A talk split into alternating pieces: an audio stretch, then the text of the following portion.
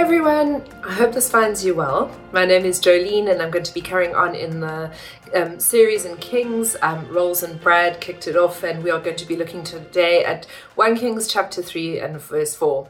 And as I was preparing to film in our kitchen, um, I had a laugh to myself because my husband and I are doing a marriage course at the moment, and um, I just spotted the trend was when this was filmed, uh, the marriage course that is, um, that they made everything the studios look like homes, and now we're doing the opposite and trying to make our homes look like studios so that we can never be happy. So my decision is to just leave everything as is, and if you see a little bit of mess, so be it. We can't have it all, can we?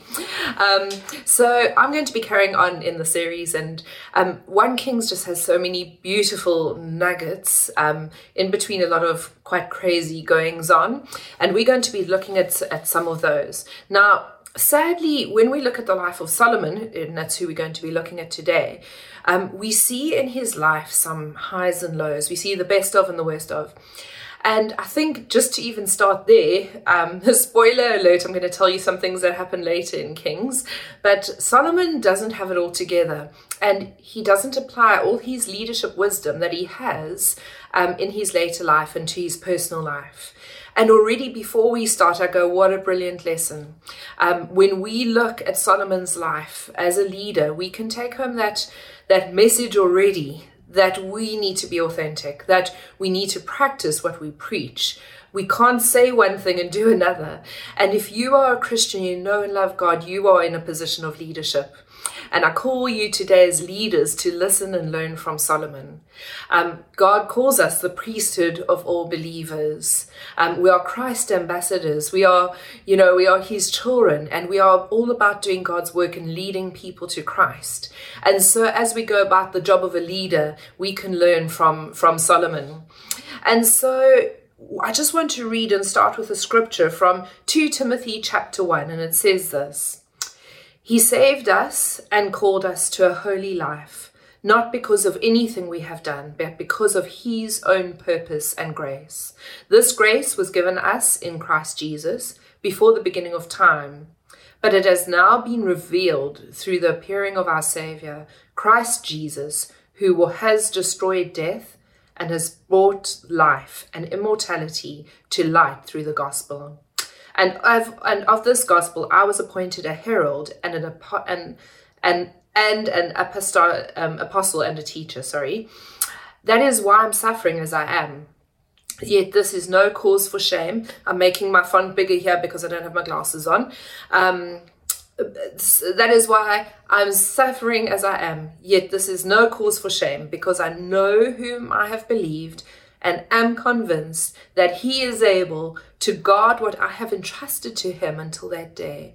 What you've heard from me, keep as a pattern or sound teaching with faith and love in Christ Jesus. Guard the good deposit that was entrusted to you guard it with the help of the Holy Spirit who lives in us. And what a beautiful call from um, from the book of from the book of Timothy. Just as leaders, let's guard and protect what God has done in us. And He calls us as these leaders to come and listen and, and protect what God has done in us because it is so, so precious. And sometimes I think we forget how precious this message is. I know Solomon in his life forgot how precious this message is, and that seems like a conclusion to a preach. But we're going to get started. And as we look at his life, we're going to look at the first verse and see how Solomon starts out. And, um, and in chapter 3, it says, in verse 1, it says this Solomon made an alliance with Pharaoh king of Egypt, and married his daughter. He brought her to the city of David until he had finished building his palace and the temple of the Lord and the wall around Jerusalem. And you think that's an amazing way to treat your enemies? What's the best way? Marry their daughters. but that was, it was an interesting and, and kind of legal way of doing things back in the day. Technically, Solomon was right and probably quite smart in doing that. He was securing a good relationship um, with a powerful nation, and that's what marriage often was in those days. But was it pleasing to God and was it right before God? And we'd have to say no. And that's not just me guessing. If you look at the book of Nehemiah, let's look at what he has to say when he rebukes the Israelites and he uses Solomon as an example. Nehemiah chapter 13, 25. You are not to give your daughters in marriage to their sons, nor you to take their daughters in a marriage for your sons or for yourselves. Was it not because of marriages like these that Solomon, king of Israel, sinned? Among the many nations, there was no king like him. He was loved by his God, and God made him king over all Israel. But even he was led into sin by foreign women. Must we hear now that you are doing all these terrible wickedness, all this terrible wickedness, and are being unfaithful to our God by marrying foreign women? So when you see it like that, Nehemiah actually puts the label on of being unfaithful to God. So Solomon's act wasn't just a vague, clever move. It was actually a sign of unfaithfulness to God and, and, and disobeying what God had commanded them to do. If you look at the book of First Kings chapter 11, and sorry, because we're going to be doing it a bit later, so it's a bit of once again a spoiler alert, but let's read and see what actually happens here. King Solomon, however, loved many foreign women besides Pharaoh's daughter, the one he started with, Moabites, Ammonites, Edomites, Sidon, Sidonians, and Hittites. It sounds like a Dr. Seuss poem. Um, they were from nations about which the Lord had told the Israelites, You must not intermarry with them, because they will surely turn your hearts after their gods. Nevertheless, Solomon held fast to them in love.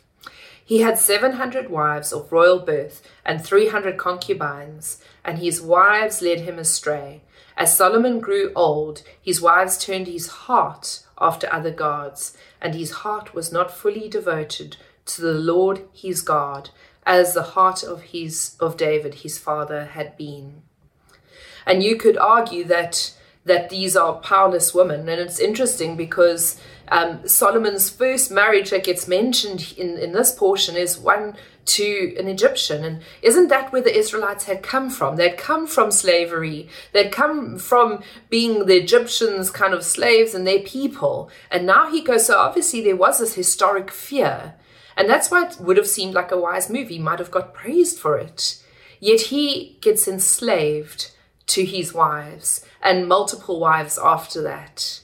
And you think, well, he's a strong man and these women were just his possessions. But look at the influence that they exerted on the wisest man in the world. He became a fool um, through them. And if you look um, at, at 2 Samuel, you'll see that David himself also married a foreign woman that gets mentioned here. Um, some say that that the deal often was that they would need to convert, um, but this definitely wasn't the case with with Solomon, and, and the influence that they seemed to have over him was completely different, as David seemed to remain a man after God's own heart. So, the first thing I want to suggest to you through these scriptures, and the first kind of nugget of gold that we can take from it, is that what seems right to us and what seems like a good and pleasing idea is not always God's best for us. And God needs to be honored and put first in our lives.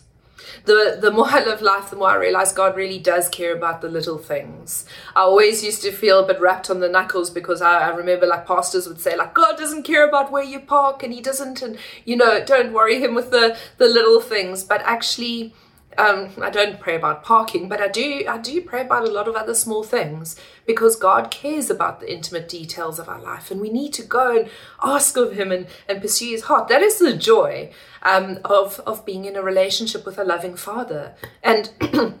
I would think the same that imagine if my kids didn't bug me with the silly things and the small things and the trivial things. Like, I want to hear everything from their heart. And it's the same with God. He wants to hear our hearts, He wants to be involved in every detail. And so, Proverbs 14, if only Solomon had taken his own advice here. Um, there is a way that appears to be right, but in the end it leads to death. Even in laughter, the heart may ache, and rejoicing may end in grief. The faithless will be fully repaid for their ways, and the good rewarded for theirs. The simple believe anything, but the prudent give thought to their steps. The wise fear the Lord and shun evil, but a fool is hard, hot-headed and yet feels secure. Let's not feel secure in the kingdoms that we've built for ourselves when we haven't included God and we, we feel like we are, are kings and queens of our own kingdoms. Let's include God every step of the way. Next, we look at verse 2 to 4. The people, however, were still sacrificing at the high places because a temple had not yet been built for the name of the Lord. Solomon showed his love for the Lord, this is Solomon's highs, um, by walking according to the instructions given him by his father David. And now we hit the low, except that he offered sacrifices and burnt incense on the high places. The king went to Gibeon to offer sacrifices, for that was the most important high place, and Solomon offered a thousand burnt offerings on that altar. And if you read in 2 Chronicles a little, bit more about this event, you'll see that it was almost like his, his um, ceremonial beginning as he takes many people get to witness it. He does a thousand lavish sacrifices. And it seems like God does honor it because God speaks to him after that. And in those days, um, before the temple had been built, there was seems to be this allowance um, for some of the high places to become places of worship when they were consecrated to the God, big G, of all gods. And so the tabernacle was here, and um, this is where he he did his worship. We also see that Samuel um, blessed sacrifices there, and so there seems to be this allowance and grace over that period, which actually made me think about how we're doing church. And I just pray that there's a grace over this, and one day we'll be called back to worship and corporate worship, which will be very important. Um, but same for them. Then, when once the temple had been built, there was this new mandate to worship together as a community of believers. And and the high places was no longer the place. And that was solomon's downfall um, is that in that day he then continued with old practices and later on in his life. And i told you earlier why those wives of his became the problem again. And i'm going to read to you um, from verse 5 because I've read up to um, from 1 Kings chapter 11 I read up to verse 4 so I'm going to read from verse 5 and it says he follows he followed Ashtoreth the goddess of the Sidonians, and Moloch, the detestable god of the Ammonites. So Solomon did evil in the eyes of the Lord. He did not follow the Lord completely, as David his father had done. On a hill east of Jerusalem, Solomon built a high place for, Ch- for Chemosh, the detestable god of Moab, and for Moloch, the detestable god of the Ammonites. Isn't it so sad to hear that word detestable? He did the same for all his foreign wives, who burnt incense and offered sacrifices to their gods. The Lord became angry with Solomon because his heart had turned away from the Lord, the God of Israel, who had appeared to him twice.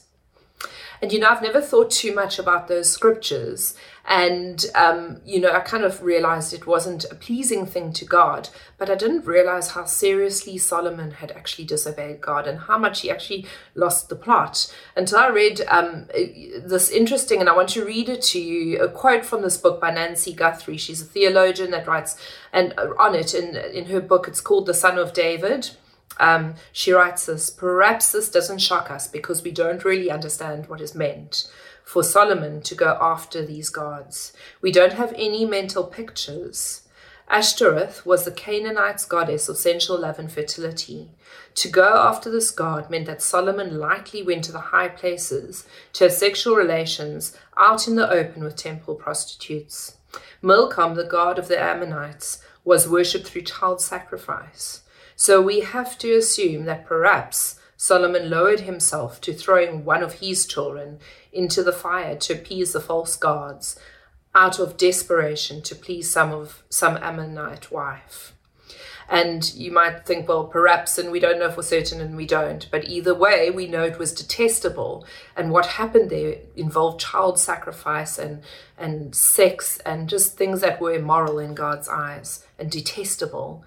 And that is so incredibly sad. How did a man who, in those days, to hear God's voice twice, is, was so significant. God had spoken to him, he'd earmarked this family line. Solomon had been given the gift of wisdom, yet he, he, his life is downgraded to pure foolishness. And if you read here, you read uh, why God commanded in Deuteronomy 12 he says this destroy completely all the places on the high mountains, on the hills, and under every spreading tree where the nations you are dispossessing worship their gods. Break down their altars, smash their sacred stones, and burn their Asherah poles in the fire. Cut down the idols of their gods and wipe out their name from those places. You must not worship the Lord your God in their way. And there's something very dangerous here, and it's called syncretism. And that is basically it's taking elements of culture that seem pleasing to us and including them in our faith. And that is exactly what Solomon did. He he had this belief in God, yet he took elements that were pleasing to him, pleasing to his wives, and it was his downfall. And I was thinking, what is syncretism of our day? We can look in, in Africa, in South Africa, and we'll go, well, yes, it's, it's, you know, it's Christians who follow African traditional, you know, um, kind of rituals that, that aren't of God. And we can point fingers. But I look in this society of ours, in this, this affluent suburb that we live in, and I go, are different gods that we're including into our worship, aren't there? And I just jotted down a few and and you know I think the main and the most obvious ones are our love of self. Are we including that into our into our worship? Just things that please me, things that need to be done my way, and we don't think about the way we honor God that love of self is so big nowadays. It's crazy that that social media, especially things like Instagram, are fulfilling that prophecy that in the last days people will be lovers of themselves. You just have to scroll through it and just see how how people are putting themselves out there, and there's there's no self esteem issues that are apparent, and um, and just so sad. I was thinking that everyone everyone wants to be heard. You want to be like an influencer, having your own blog. Everyone wants to be listened to, but no one wants to listen. We're all glorifying ourselves and what we have to say, but we've lost the art of listening. And sadly, that with that, we'll lose the art of listening to God. Another thing that we can include in our worship is money and just saying, well, you know, it's okay as long as you tithe. And when money has become another God in our lives, we can't serve God and money. And then the other is, is knowledge and influence that we feel that if we've just gained another degree, if we've read another book, if we, we can engage in certain conversations, that that is something that we elevate. And people can have such clever discussions about God, and we can all sit in, in groups at dinner parties and life groups and church, and we can have these great discussions. If the Spirit isn't there, we have turned the knowledge of God, the head knowledge, into our own form of worship when God actually just wants our hearts. Isn't that what he wanted from Solomon and David, a man after God's own heart? And we don't offer it. C.S. Lewis said this aim at heaven and you will get earth thrown in. Aim at earth and you get neither. And isn't that so true? So, our nugget there is that we need to avoid the syncretism that is a temptation in our culture.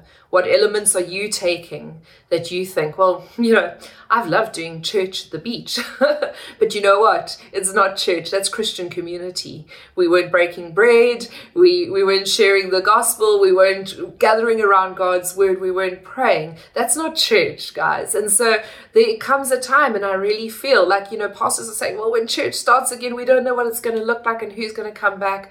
I hope it connects, it's everyone, um, because our delight is in God and gathering around His Word and communion and the breaking of bread. And plus, added to that, is that we've learned how to do community out of the church doors and to really love each other. But let's read this John 14, verse 15. If you love me, keep my commands. And I will ask the Father, and he will give you another advocate to help you and be with you forever the Spirit of truth. The world cannot, ex- cannot accept him because it neither sees him nor knows him.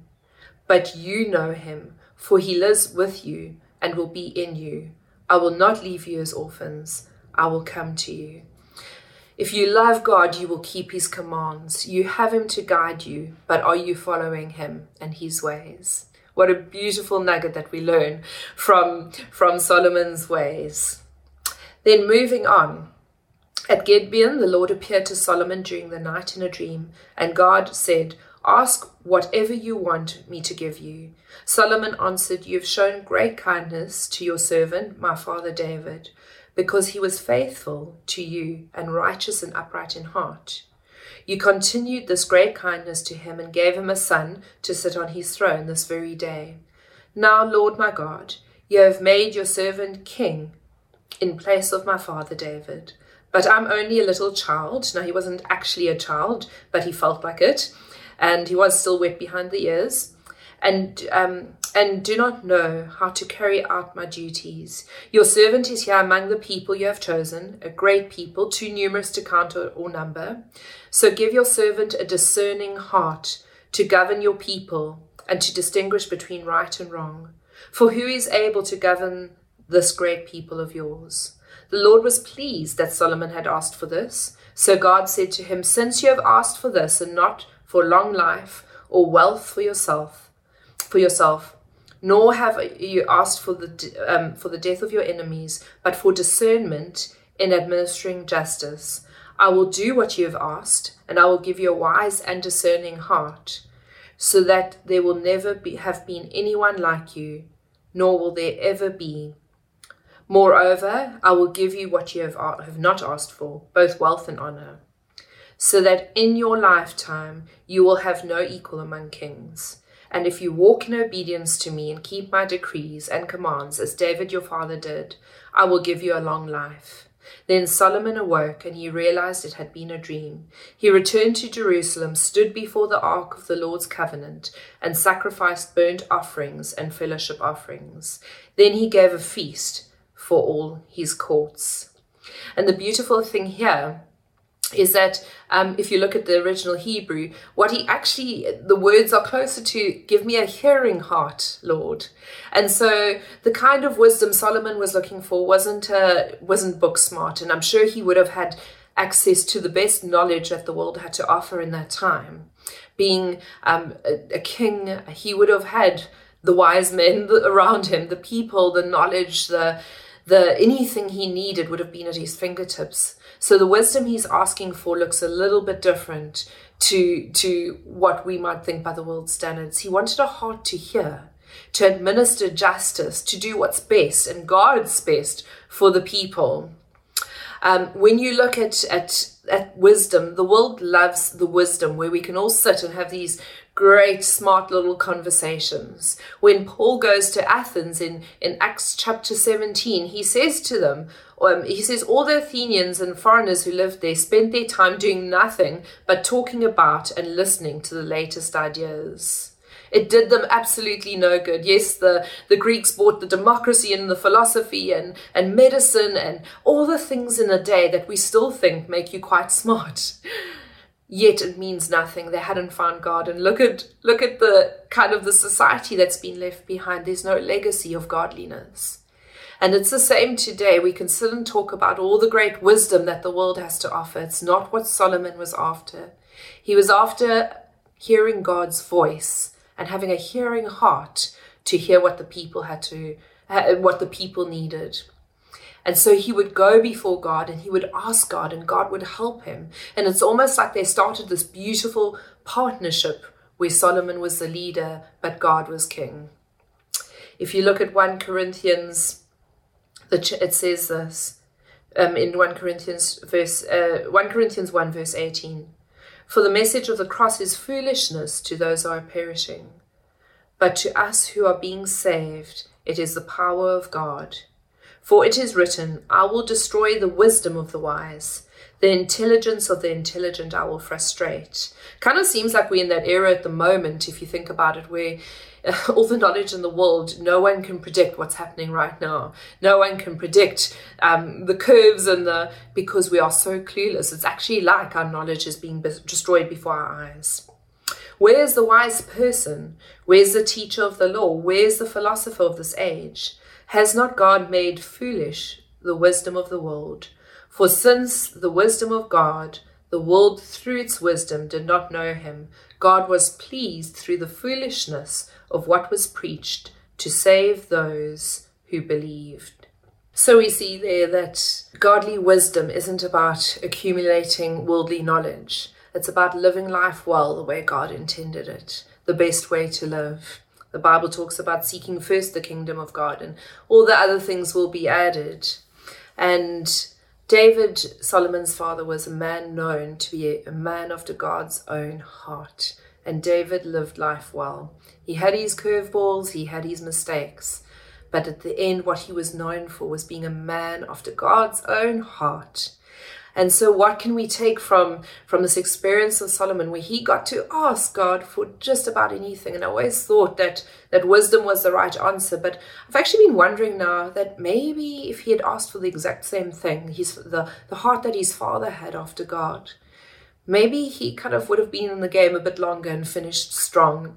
Maybe wisdom would have been added as a byproduct. Who knows? I don't know. That's just a wondering.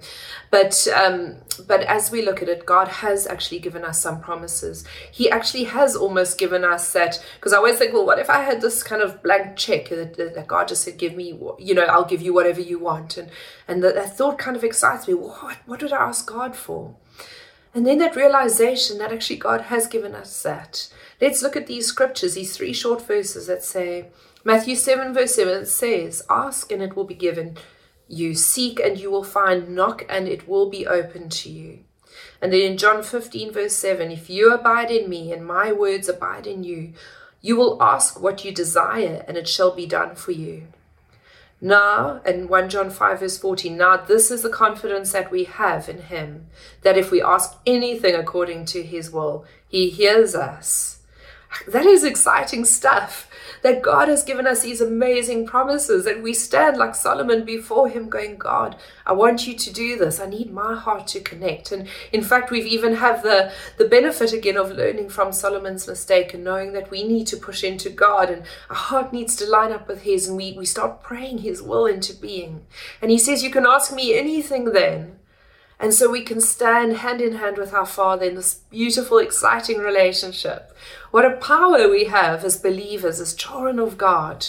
So we see that Solomon has been given this beautiful answer to his prayers, and we see it demonstrated in a in a in an event that happens in the next few verses about two women that come to Solomon, and um, it's quite a well known story. If you haven't read it, go and read it. It's an account of how um, he administers justice, and it's the first account that that happens after he's been given godly wisdom, and you just see the smartest solution to what was a, a diabolical situation. And from that, people are in awe of what he has done. God has really given him this gift to lead people, this listening, this hearing heart.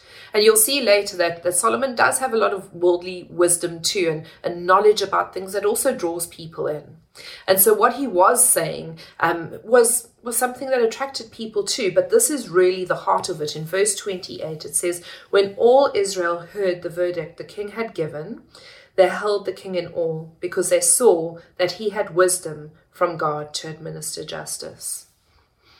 And the question here, I guess, in the in the golden nugget, is that what do, are, you, are your talents and gifts? Is what God has put in you leading others to God? Is it leaving them in awe and, and getting them to question who God is? Is it pointing them to to the saving knowledge of Jesus Christ because that is why God has put these beautiful things in us. And we have something to offer. You might not be the wisest person. You might not feel like you have that hearing heart. But God has put things in you that can be used in the kingdom. And we are part of that kingdom then we move on and we look at Solomon's provisions, and we're running out of time, so I can't read all these verses, but I do want to just highlight because there was an insane, insane amount of food needed to, to keep Solomon's huge household alive. And you just see the provision that it took. Um, to to keep just his thriving household. Solomon's daily provision was 30 cors of the finest flour and 60 cors of meal, 10 head of stall-fed cattle, 20 of pasture fed cattle, and a 100 sheep and goats, as well as deer, gazelles, roebucks, and choice fowl. And then it just speaks about how um, the people there lived in safety, everyone under their own vine and under their own fig tree. And there it really points to um, how just in, in that day there was this abundance. Everyone under their own vine and their own fig tree. They had safety, they were prospering, they had security. And so even Solomon himself had abundance for his family. Um, but every person enjoyed it. It must have been possibly I, wouldn't say an exquisite time to live but really something amazing to witness as this this nation of people who had been slaves if you can contrast it to the abundance that they now enjoy. Solomon would have been greatly praised as a man. And many people were attracted to this. Um, and then verse 29 says, God gave Solomon wisdom and very great insight, and a breadth of understanding as measureless as the sand on the seashores. Solomon's wisdom was greater than the wisdom of all the people in the east and greater than all the wisdom of Egypt. And it speaks about all the things that he kind of knew things about. Now, the amazing thing when we look at all this abundance is that when it's mentioned in another place in the Bible, it almost speaks as it, it diminishes it and compares God's abundance that He offers us. Um, and, and, and to, to Solomon's and, and his Solomon's kind of pales in comparison. So let's end as we as we read this and kind of take this final um, nugget is that we can't we can't compare God's provision to man's provision. Look at Matthew 6. Therefore, I tell you, do not worry about your life, what you will eat or drink, or about your body, what you will wear. Is not life more than food, and the body more than clothes? Look at the birds of the air. They do not sow or reap or store away in barns, and yet your heavenly Father feeds them. And you not are you not are you not much more valuable than they? Can any one of you beat by worrying add a single hour to your life? And why do you worry about clothes? See how the flowers of the field grow. They do not labor or spin. Yet I tell you that not even Solomon in all his splendor was dressed like one of these. If that is how God clothes the grass of the field, which is here today and tomorrow is thrown into the fire, will he not much more clothe you? You of little faith, so do not worry, saying, What shall we eat, or what shall we drink, or what shall we wear? For the pagans run after all these things, and your heavenly Father knows that you need them. But seek first his kingdom and his righteousness, and all these things will be given to you as well. Therefore, do not worry about tomorrow, for tomorrow will worry about itself. Each day has enough trouble of its own. And this just points to that that place of perfect provision. And the place of perfect provision is when God is clothing you. And he points to the plants, the flowers, and just how, how a plant is so perfectly clothed, and all the clothes that it has is the clothes that God offers. And isn't that true of the plant and animal kingdom? All they all they have and bring into this world is is, is what they need um, for their life. And and the scripture just points to that that God is the perfect provider. It's hard to believe that in this time where we live in a we're living in a time of worry. But I think that's a perfect place to land this. And and my challenge to you is that you need to challenge yourself through that scripture. I don't know where you find yourself in this journey. I don't know what has stood out to you. So I'm going to say that it's your time to hear from God. It's your time to seek God's heart. What is God telling you what does He want to do in you, in your life? And isn't that the, the beautiful uniqueness of God's kingdom? Is He's doing something different with all of us right now? So, my challenge is as I close, uh, my final nugget is go and seek God for yourself. It would, it would kind of defeat the object if I if I kind of told you what God wanted to do in you. Go and seek God, seek first His kingdom, and all these beautiful things will be added to you. Let's pray. Lord, today I am I'm praying for our church. I'm praying for each member. I'm praying for people that I know and people that I don't know, Lord. I'm praying for your perfect provision. Lord, place in us exactly what we need, Lord. Do in us exactly what we need. Lord, we want to surrender our lives. We want to learn from the life of Solomon, who who had such abundant blessing from you yet messed up, Lord. We don't want to live our lives in that way. We want to be people who live in your kingdom as children of God, powerful people knowing our place in the kingdom. Lord, we want to live lives that honor you. Lord, we want you to work in us, so come and fill us with your Holy Spirit. Come and fill and equip us to be the people that you want us to be. Lord, may we have wise and discerning hearts, but may we have hearts that long after you. May we seek to please you and live our life for you. Lord, you are worthy of every praise. You are worthy of our lives. What is man that you are mindful of us? Yet you choose to enter into a love relationship with us. Lord, may we respond in love. Show us exactly what it is that you need to do in us, and may we not hold back when it comes to obedience. In your name, amen.